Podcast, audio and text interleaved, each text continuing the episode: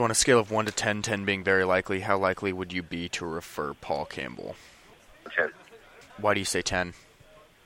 Um, just everything about it. We had we were on a short time frame when we, we were moving from Wisconsin to Washington, and he just really got us everything that we needed within one week. We flew out here, met him on Monday, and he just we finished it out very quickly. Why did you hire Paul in the first place? Like, how'd you come across his name?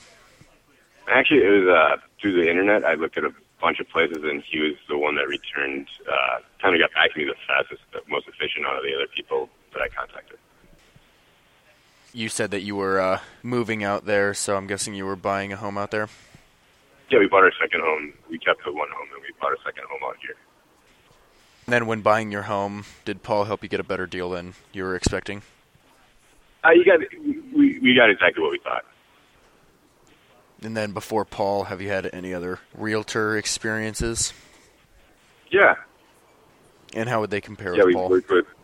Paul was much much nicer and more fun to work with. Why do you say that? The first person that we worked with on our realtor tried to sell us a crappy house and like kind of tried to screw us. And the second one was just like, I mean, we knew what we were going to buy. We just used the realtor to buy the house, so there wasn't any use for the second one that I, I can other than doing the deal itself. What do you think sets Paul apart from the crowd? He's pretty honest, man. He, he says it how he sees it, so it's pretty and it's pretty nice to work with someone like that. Is there a particular occurrence that sticks out in your mind where uh, Paul exceeded your expectations? Yeah, I mean, just like I said, the time frame that we were we were working in, he made it all happen. So like we were working Okay. in an extreme tight time frame. So What would you tell someone looking to hire Paul? he'll get it done for you.